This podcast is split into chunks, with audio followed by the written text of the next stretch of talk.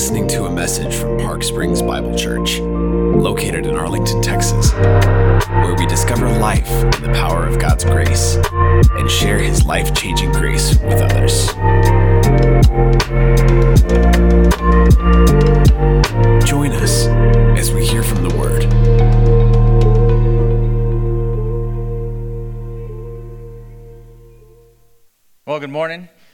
Uh, I love our worship team. Uh, I just really appreciate the work that they've done to help stir my affections for, for Christ this morning and kind of get me oriented on what we're talking about. And I, I feel like I, really need it this morning because as we've been journeying through this series on forgiveness, it generates a, a lot of things for a lot of us, not the least of which is that it can reopen wounds or begin to touch on those scabs in our heart that we haven't really addressed. And so it's not the easiest subject matter to jump into, but it's important for us to realize that biblically there is a, a process and a way in which God desires to help us experience the freedom that Christ offers through the lenses of forgiveness.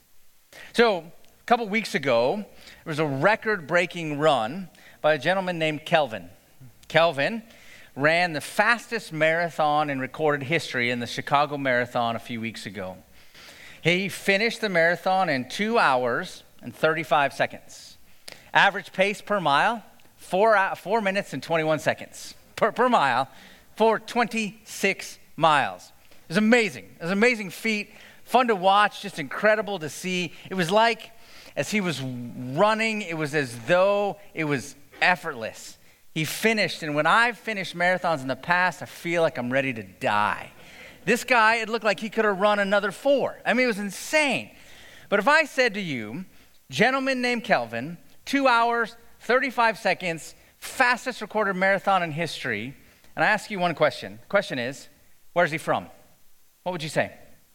Kenya, 100%, right? You would know, and I would know, because there's some level of culture understanding that Kenyans are fast runners.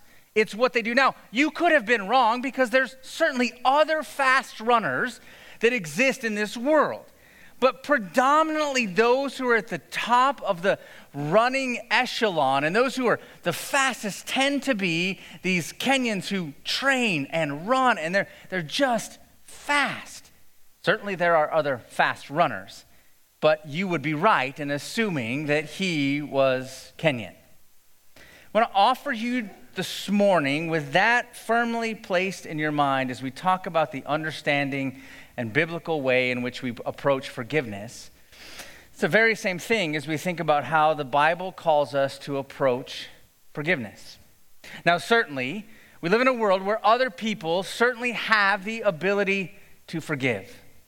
But if we were in the state that we should be biblically, if we put ourselves under the authority of the scriptures, and you would look at the context of the challenges in our world, and a story would come up on the screen. And it was a, a story of just absolute forgiveness and grace extended to someone who had harmed someone else. Should it not be that the very thing that we would say in that moment is, I bet they know Jesus? Should it, should it not be that same level of a say? We might be wrong, but if forgiveness is as robust as the Bible calls it to be in our lives, should not that be the common assessment of what forgiveness looks like with clothes on out in the world? As forgiveness lives and breathes, we as believers in Jesus Christ have the most robust truth on what forgiveness is. And yet, I would say that in the current state of affairs in the context of our culture, I'm not sure that that would be the assessment.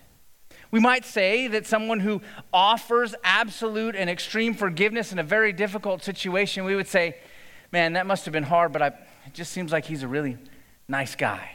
But we wouldn't necessarily build the bridge or make that jump or the assessment that that person knows Jesus. Why? What are we missing as we think about the assessment of what forgiveness is and the reality of what the Bible has communicated about forgiveness? What's the challenge for myself and for you? as we think about how we've been wounded? What ways in which are we thinking theologically that somehow, in some ways, forgiveness is not just a, a natural state of affairs as we look at what we've been forgiven of through the lenses of the cross, but rather just the sense in which we still feel like there's a debt that needs to be paid by someone else who's hurt me, and I get to be the one that manages that debt. What makes forgiveness so hard? What, why is the culture and the current state of affairs for followers of Christ make forgiveness not a natural result to the wounding that we've experienced? Well, I think there's a lot, not the least of which I think often one of the things that we really wrestle with when we talk about forgiveness is we feel like forgiveness is letting someone off the hook. That somehow we're minimizing what they've done to the point where we feel like if we just allow them and forgive them for the things that they've done, all it does is endorse their bad decisions. They're only going to hurt more people. And so, in the context of trying to offer forgiveness, it feels like I don't want to let them off the hook because I don't want to tell them that what they did was okay. I would suggest to you this morning that that's what we're jumping into. How do we understand biblical forgiveness married to biblical justice? How is forgiveness not letting someone off the hook? Think forgiveness, biblical forgiveness, is not letting someone off the hook, it's letting the hooks they have in you out of you. It's getting all of those things that are tying you up inside and the turmoil that exists in my own heart when I've been hurt by people that I've extended grace and love to, those wounds that continue to fester, those scars over my heart that tend to still be sensitive areas of life. What does biblical forgiveness actually afford me? And I would suggest to you this morning that what we're going to find as we jump into a couple of scriptures is freedom. Biblical forgiveness, understood in the categories of a robust theology with our view of the cross, is going to give us the very thing that we're searching for but can't find freedom. Freedom to not be entrenched and consumed by the wounds that have been done to me or maybe even the wounds that I've done to others, that shame can be equally gripping when I feel embarrassed of the decisions that I've made in my own life and the people that I've hurt. Both of those things, I think, are going to be addressed this morning. So, if you will, we're going to be in Luke 17 this morning as we initially start. In Luke 17, Jesus is continuing to do teaching, and here he's really going to address the issues of temptations and sin. And then he's going to do it through the lenses of faith, the lenses of sin itself, and really the essence of this passage is biblical forgiveness. I'm going to read for you verses 1 through 6 in Luke chapter 17. So, what he says to the disciples Temptations to sin are sure to come. Well, no truer words have ever been spoken, right? That you and I are going to find ourselves in categories where there is going to be constant and chronic temptations to sin. They are sure to come if there's any guarantee in life. You will leave this morning and you might even be sitting here now tempted to sin. They're sure to come daily and with utter frequency. But woe to the one through whom they come. It would be better for him if a millstone were hung around his neck and he were cast into the sea that he should cause one of these little ones to sin. Verse 3 Pay attention to yourselves. If your brother sins, rebuke him. If he repents, forgive him. And I want to stop Jesus right there and say, that's not so easy. You've oversimplified the reality of what's going on. I don't understand what you're asking of me. Okay, if I see a brother sinning, then I can communicate to them, a follower of Christ, of saying, hey, this is not the way or the pattern that God has called you to live. God has something so much better for you. And there's a, there's a sense of mercy and tenderness and love in those moments where if we're willing to, con- to encourage one another and rebuke one another in the midst of sin, we can be like, okay, this is great. We can, we can work together through these things. And he says, if he sins against you, what do you do?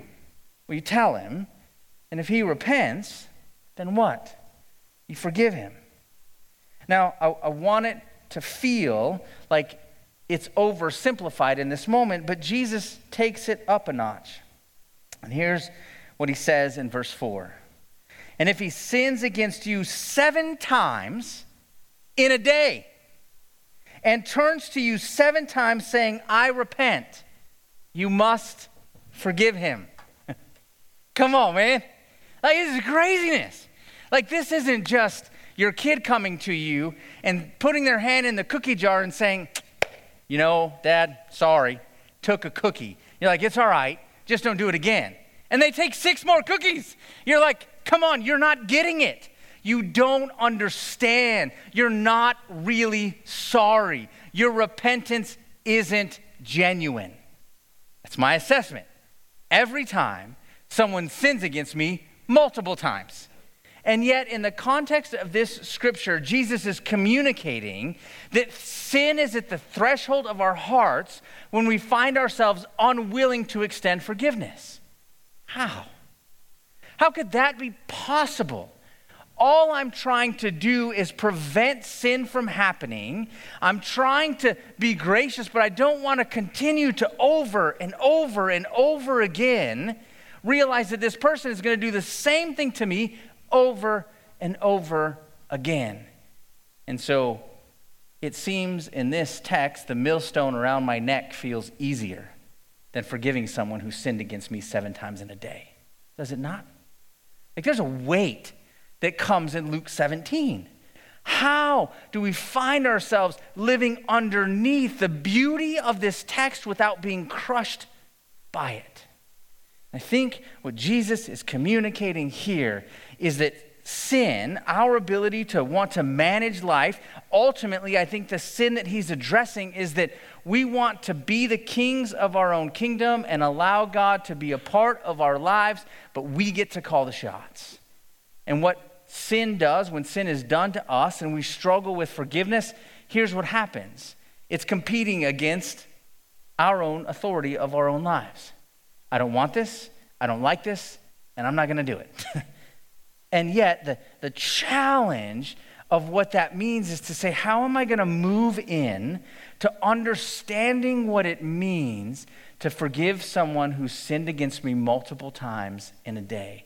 They've done the same thing over and over. Is there any hope for change? Will they ever be different? Is their repentance genuine? Those are all the questions that I have in the midst of this text. And I think what Jesus is giving us a lens towards is this very thing forgiveness must begin with an accurate view of the cross.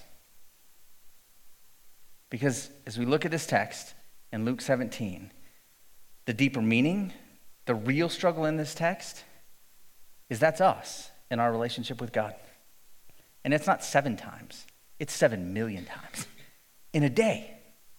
We have defied the character and the nature and the, the faithfulness of God in our lives with just utter frequency. How many times have you or I, in the midst of a 24 hour period, said to God, I'm really sorry? I won't do that again. I promise. I'm really, really going to do better. Four hours later, life is difficult, stress hits in, same thing. Again and again. The view of this text gives us a view of our own inadequacy to do the very thing, but actually moves us to a place of receiving and understanding what we're actually given. You can come to Christ seven times a day with the same sin and expect forgiveness. How do we carry that out? I think the very next portion of this scripture, these next couple of verses, give us a sense of the very thing that you and I need. What's the raw material that you and I need to be able to extend forgiveness to those who have harmed us time and time again? Do we have to continue to put ourselves up? Are we just the walking wounded where we just have to continue to be hurt all the time? And I think that forgiveness, as much as it's anything, is a faith building exercise. Do we trust the power of the resurrected Christ to be at work in ways beyond what we can see that maybe, just maybe, the eighth time, someone comes to you that's hurt you in the same way they hurt you seven times before, something is different. God has gotten a hold of their life and yours in such a way that redemption and change and transformation is possible. Yeah. Look at these next few, few verses, five and six. And I, I want us to hang on to this as sort of a, a pattern and a, a track that we're going to run in for the rest of our lives. We find ourselves struggling in relationships or just about anything that comes our way that just does not make sense. Here is the predominant request that we're asking of a heavenly Father who loves his children, who is working in innumerable ways. The apostles said to the Lord, Increase our faith. And the Lord said this If you had faith like the grain of a mustard seed, you could say to the mulberry tree, Be uprooted and planted into the sea, and it would obey you. Jesus is communicating that that's the exact right reality of what we face when we face unforgiveness in our hearts. It's an issue of faith. It's not just an issue of where we've been wounded, but it does expose in our very hearts to our very core that there's an issue of what it means to really trust God in those difficult spaces. How do we find faith to do what's asked of us in Luke 17? And the apostles ask the very, they plead the very thing that you and I are asking for. God, I don't have faith for this. Can you increase it? And so what, is, what does Jesus say? He said, mustard seed faith can move mulberry trees and mountains. Mustard seed faith. Just a little bit. Just the smallest seed that exists in all of nature becomes this huge blossoming tree. It's this example of saying, look, you don't need a huge quantity of faith. You need your faith to be in the object of that which has all the resources of heaven. You need to know that your faith is in something, not your ability to forgive, not your hope that the other person will change. Your faith is in Christ, the resurrected Jesus who conquered death and has extended forgiveness to you and me the innumerable times that we've asked for it. Every time we've pled for God to be rich in his mercy and lavish in his love towards his people.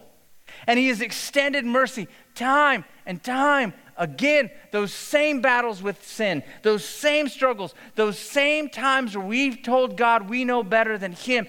Every single time, God has extended forgiveness to us. There is not a moment where God will withhold forgiveness for those who ask. Praise God. Like that is something that's significant. And yet, when we've been wounded, we, finding, we find ourselves wanting to withhold forgiveness from those who have wounded us because we believe that they need to pay for the debt that they've done. And in part, that's true. How do we wrestle with that?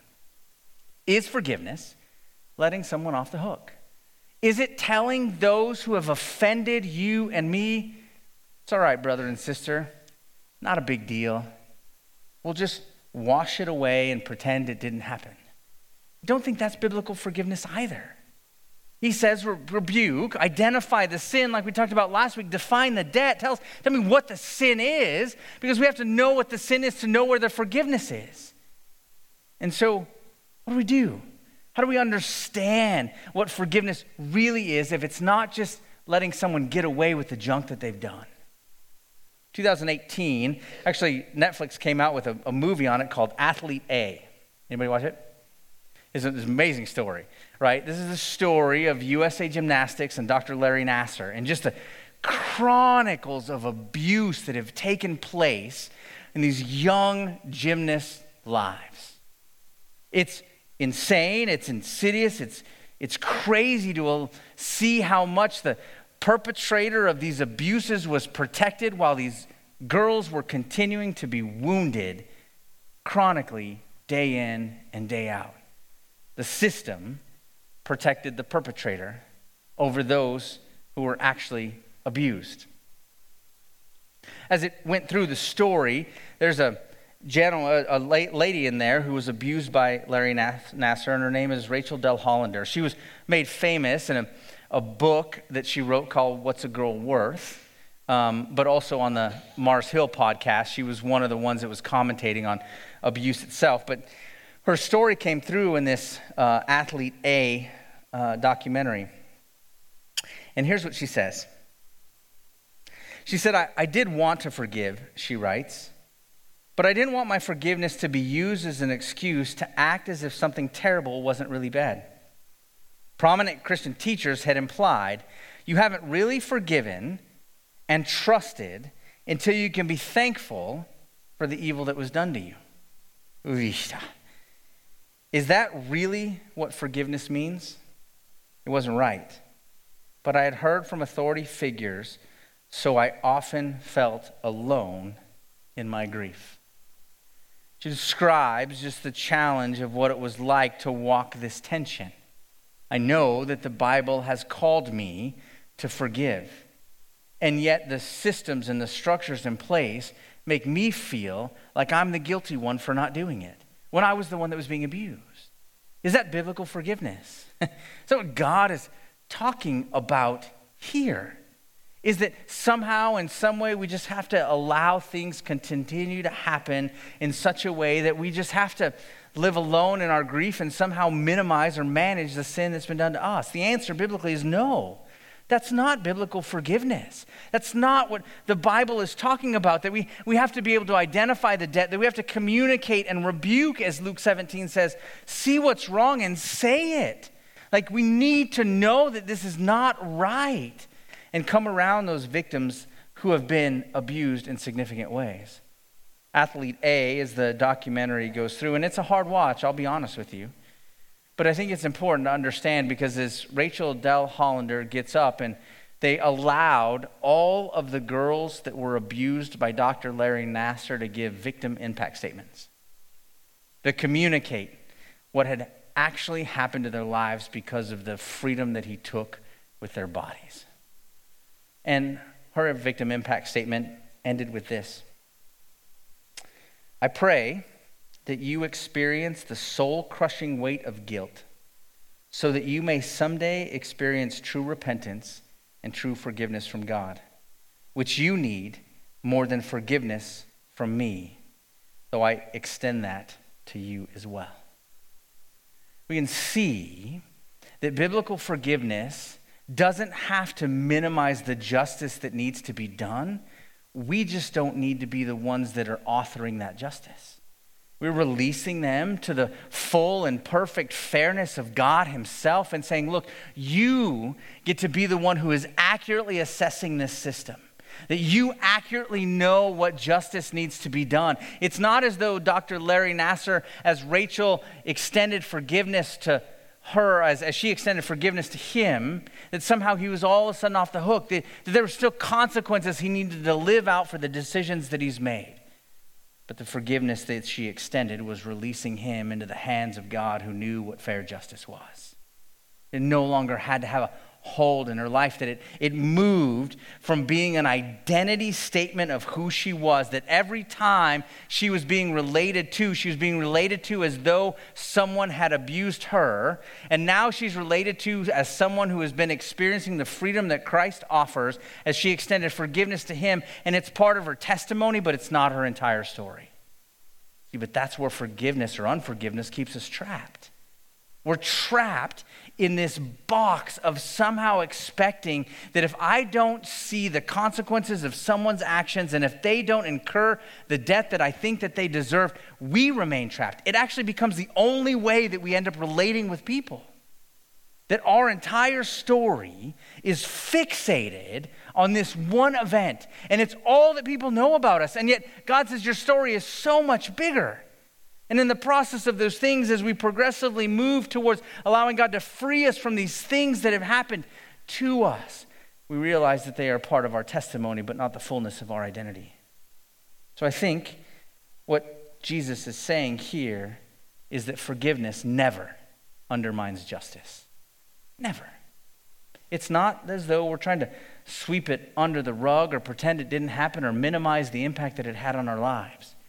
We're releasing the hooks of forgiveness or unforgiveness in our heart to a, pay, a, a fair and perfect judge who knows and authors justice.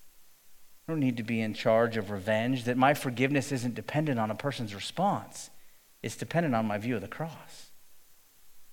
It's not dependent on a person's response, it's dependent on my view of the cross. And so, the very thing that she said and prayed for Dr. Larry Nassar, I think, is true. Those who are apart from a relationship with Jesus, that would be an accurate prayer that we would experience, they would experience the soul crushing weight of sin so that they would turn to Jesus and find absolute freedom in relationship with Him.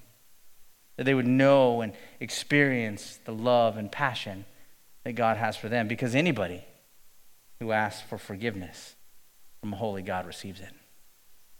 That they turn and repent of their sin and find a relationship with Jesus Christ, and then Christ is the author of change. So that's the prayer. increase our faith. Because what we know about faith is faith moves mulberry trees and mountains. Those places where, if you look at a mulberry tree, it's got a root system that goes deep and wide, and they're really difficult to pull up, and it's very hard to even consider moving those things. And it's the image that Jesus wants his apostles and disciples to have. If you're in the midst of an unmovable moment in your life and an unmovable heart, your prayer is not that things would change. Prayer is that God would give you faith you don't have. And faith, even a mustard seed of it, moves mulberry trees and mountains.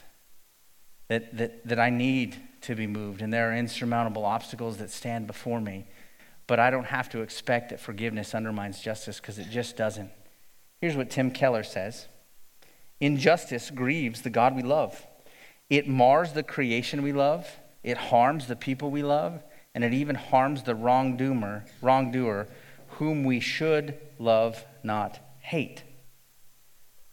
Tim is absolutely right, just communicating that injustice is not part of God's plan. We might experience it in this life, and maybe it's the justice that God is providing seems slow to come and maybe more extended than we would wish. But the promise is that it will certainly come in this life or the next. God is the author of all truth and the only one that can be a fair judge. So, what I want to jump to real quick is 2 Corinthians chapter 2.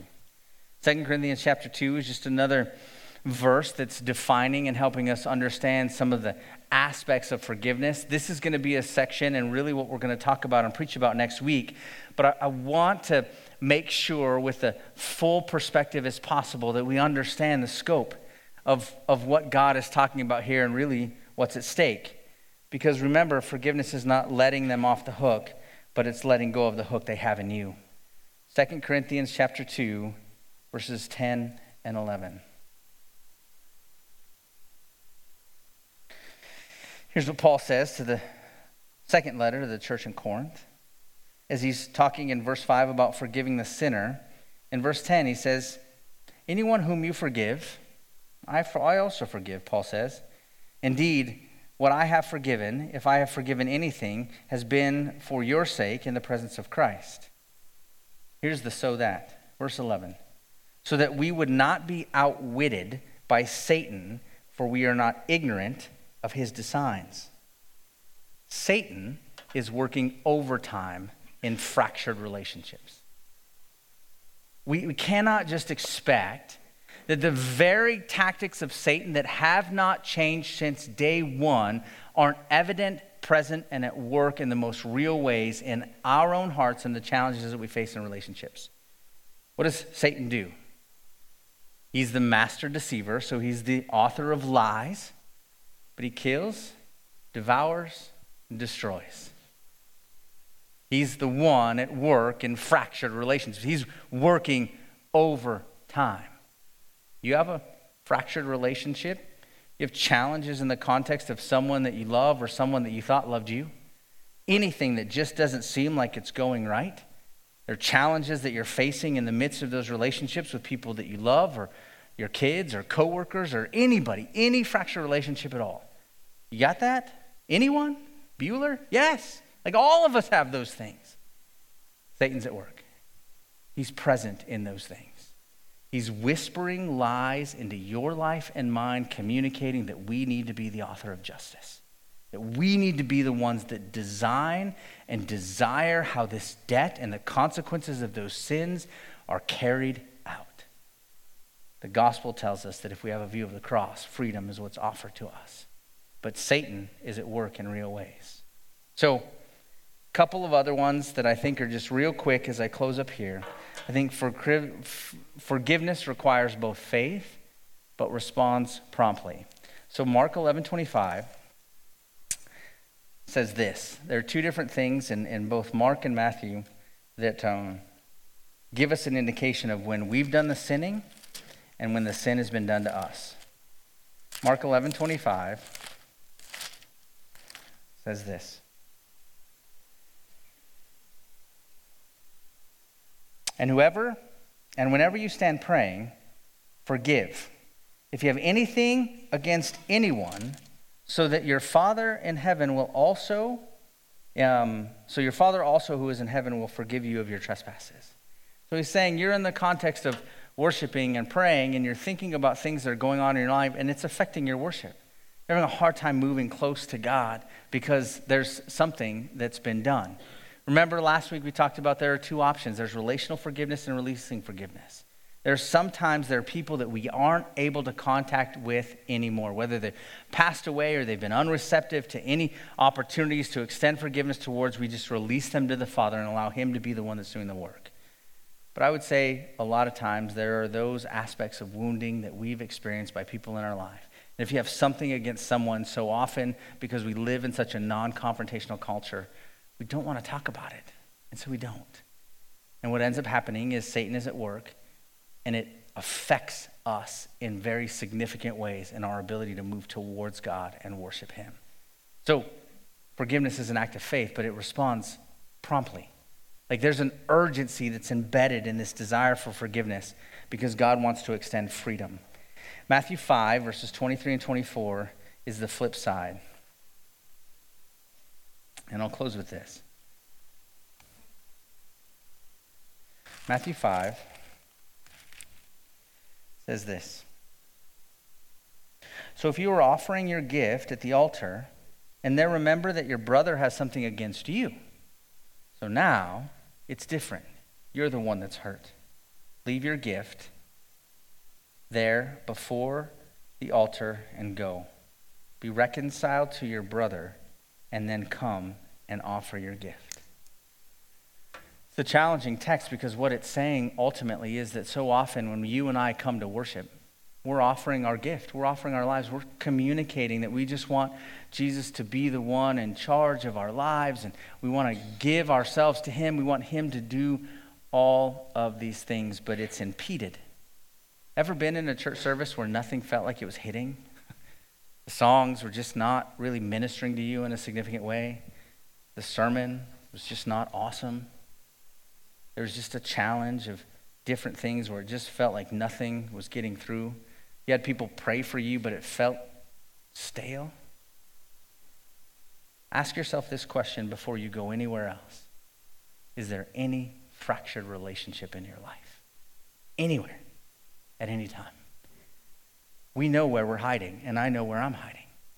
And yet, the extension of God as we look at the cross is to say, Child, I want to give you freedom.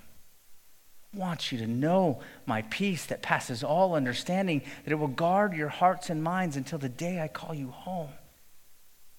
Child, I want you to know my love is bigger than the hurt that's been done. And I want you to know that I will provide the necessary faith for the next step. Because mustard seed faith moves mulberry trees and mountains. And there are many of us here sitting right now in this spot who have been stuck underneath the mountain and the mulberry tree. So the prayer God, would you just increase our faith?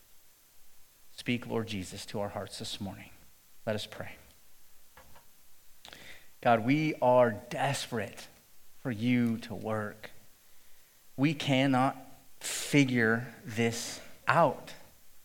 So frequently, with the wounds that I can regurgitate and remember in an instant. I nurse them in my life. I feed on them and realizing that somehow, in some way, I actually feel better than those who have hurt me. And yet, as I look at the cross, I realize that I I'm as in desperate need of forgiveness than anyone. And so, God, would you compel me in my own heart to seek forgiveness and to extend forgiveness with a matter of faith and urgency? God, maybe at times I don't even feel like I have mustard seed faith, but I know that you grant it. And so I would pray the very prayer that the disciples prayed increase my faith. Lord, help me to know how to trust you in the midst of these fractured relationships. And God, by the power of the Holy Spirit and all the resources of heaven, would you keep Satan at bay that seeks to confuse and confound our hearts in those moments, and would we move towards those areas of fractured relationship with the heart of the gospel. In Jesus' name we pray. Amen.